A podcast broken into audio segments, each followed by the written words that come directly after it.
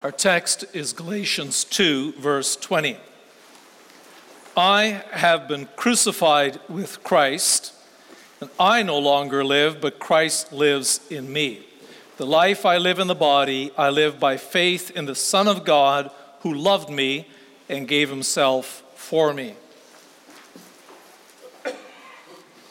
After the sermon, let's sing together hymn 79, stanzas 1 through 5. Beloved congregation of our Lord Jesus Christ, back in the late 60s in the Bronx, New York City, it's a very different time than what you'll find today. It was a time of incredible violence in that area. There was a teenager, lived in an apartment block with a single mother, and every time he, he left his home, he entered a world of unbelievable violence rape, beatings, drunkenness, murder. He actually killed several people. Street preacher showed up, and uh, first of all, terribly mocked by all these young hoodlums. But this young man started to listen, and he went away to, to Bible camp, and by the grace of God, he came to faith. His life was changed.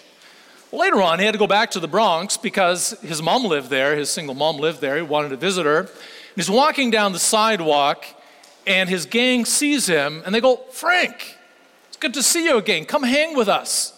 And he ignored him, just kept on walking by. And they thought he didn't recognize us. They said, Frank, it's us, your old buddies. Because I know, he says, but I'm not the old guy anymore. I'm not the man I was. That person is dead. What you see now is a completely different person. Now, you would call that an extreme makeover. Could be, though, that in your own life you, you say, you know, I, I could use that. I could use an extreme makeover of the kind of person I am. May very well be that, that, that we sitting here this morning, we have our, our secrets, our addiction, our temptation, our broken relationships that we're not willing to heal, but we know deep down we want to change. We want to be the kind of person that God wants us to be. We try hard, we look at those commandments, we don't even get close. We're dying for a change, but we can't change. Well, there's a secret, brothers and sisters. If you're, if you're dying for a change, that's what you got to do. You got to die. The only way to change is to die. So that the person you used to be is dead and gone, and you can say, like Frank in the Bronx, I'm not that guy anymore. I'm somebody new. I'm a different man, woman, boy, or girl. We're going to look at that this morning in Galatians 2, verse 20, where we summarize our text in this way dying for a new, ch- new beginning. And we'll look at crucified with Christ and live by faith in Christ. Now, this is a, a shortened sermon this morning, so I can't go into all the details, but would like to point out that verse 20, you have to read it in its context, beginning at least at verse 15. What is Paul saying here? In a nutshell, he says, You know that you are not saved through personal works, through obedience. You are not saved through the law. You're saved only in the blood of Jesus Christ and believing in Him. But then he continues and he says, Also, your new life of sanctification does not come about by the law and obeying it. If that's what you think, you're a lawbreaker. Now, that, that may sound a little confusing to us at, at, at first because even in our Heidelberg Catechism, the third section where we talk about obedience, we've got the Ten Commandments, we've got the law as a guideline for holiness, living in sanctification before God. But Paul is not talking about that. I'd like to really clarify this, brothers and sisters. In Galatia, you had two kinds of Christians you had the Jews who became Christians and the Gentiles who became Christians. But the Gentiles brought a lot of baggage. They had lived incredibly immoral lives. And now they were Christians, they were believers, but they were still struggling with old sinful habits. And then the Jews, the Jewish Christians said, okay, this is what you need is the law. You take the law, not just the 10 commandments, but law of clean and unclean, circumcision and so on. If you follow the law, you will have a structured, peaceable life. This is where Paul weeps. This is where Paul cries out, You are a lawbreaker. The law was never intended to be something that you could use now to change your life around. And Paul will point that out in the next chapters in, in Galatian that, that the law was designed to come to an end and a fulfillment in Jesus Christ. What Paul is saying here is the only way that you can change to have a peaceable, structured, holy life is in Jesus Christ. He is our power, not just for the forgiveness of sins, our justification.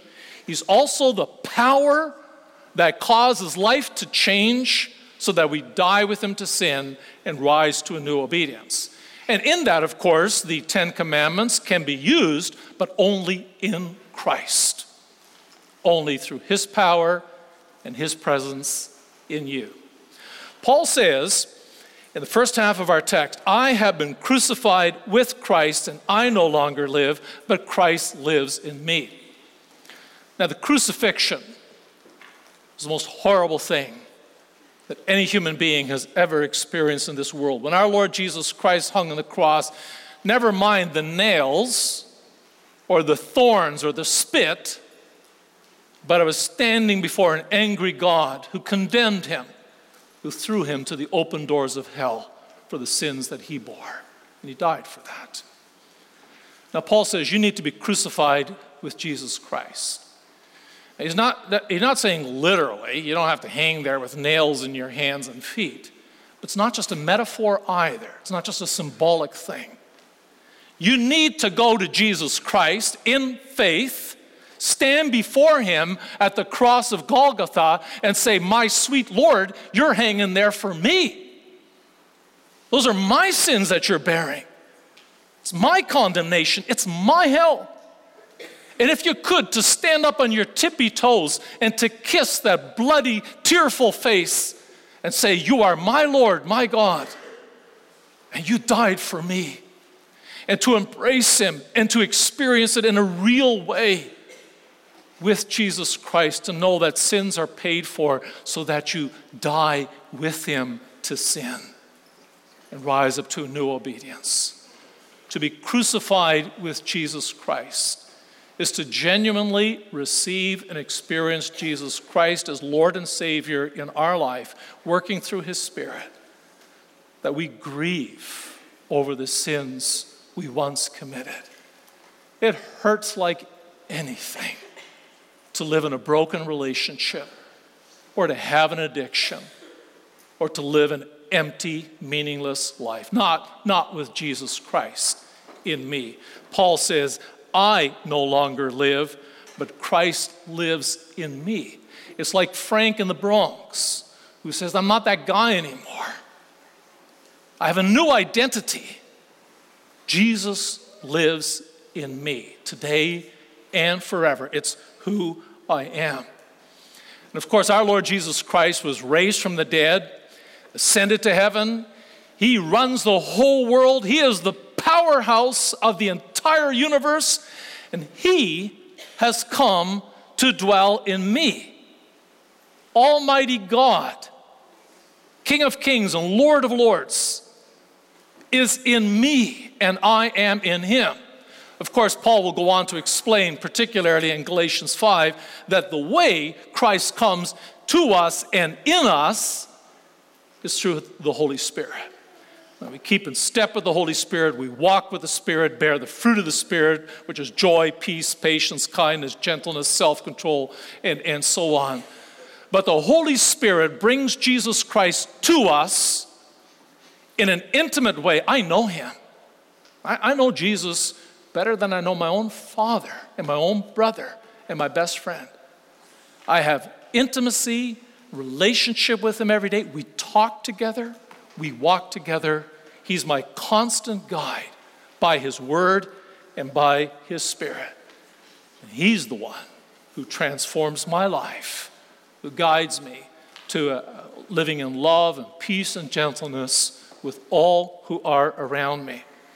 You might think, you know, that first half of verse 20 says it all. Why would you add the second half? The danger, of course, is that somebody might say, well, if it's all grace, what do I have to do? And that's at least part of the reason that the second half of our text adds, the life I live in the body, I live by faith in the Son of God who loved me and gave himself for me. Do you know, did you notice how intensely personal Paul becomes? Even before our text, he stops saying we and, and you. He just goes, I and me. The life I live in the body, I live by faith, who loved me and gave himself for me. Paul stands in awe that even for a wretch like him, Jesus died and came to him to be the power in his life, to be a new man who lives to the praise and the glory of God.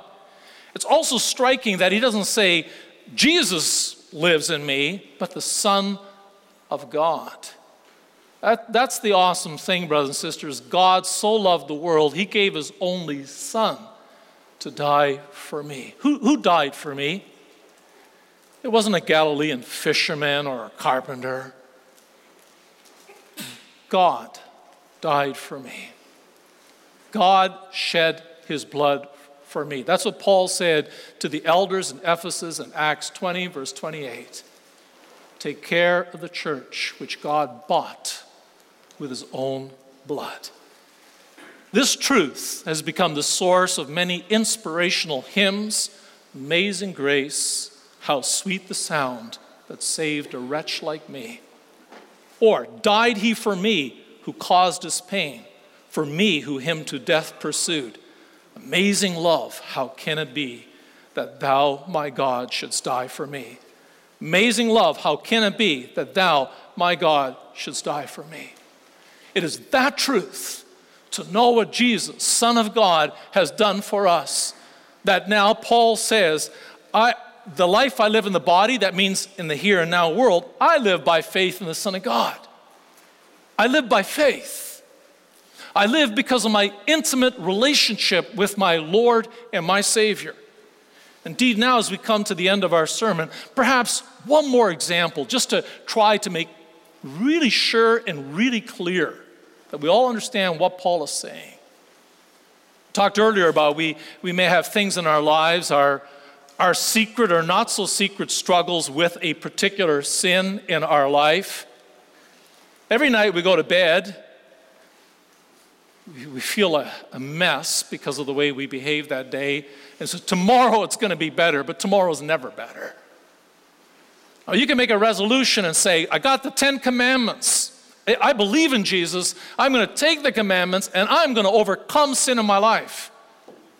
You haven't got a chance. You're not going to do it. You have no more chance of doing that than a snowball surviving in last week's heat on your driveway you'll melt. The only way that you can change is in Jesus Christ. And you draw near to Him in prayer, prayer and say, My God, who died for me, help me. Work with me with your power, with your word, and your spirit to overcome sin and temptation in my life.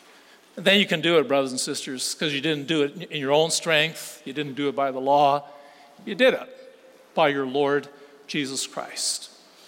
And as we now go to the Lord's table this morning, let's be really, really clear in our minds, brothers and sisters. And I think here we're at a threshold of true Christian understanding and identity. It's not just about the theology you know or how often you sit in church. It's do you really know that Jesus died for you so that he now lives in you. And you live because of him, you live with him. He's He's in you, you are in Him, and it's that that changes your life. Amen.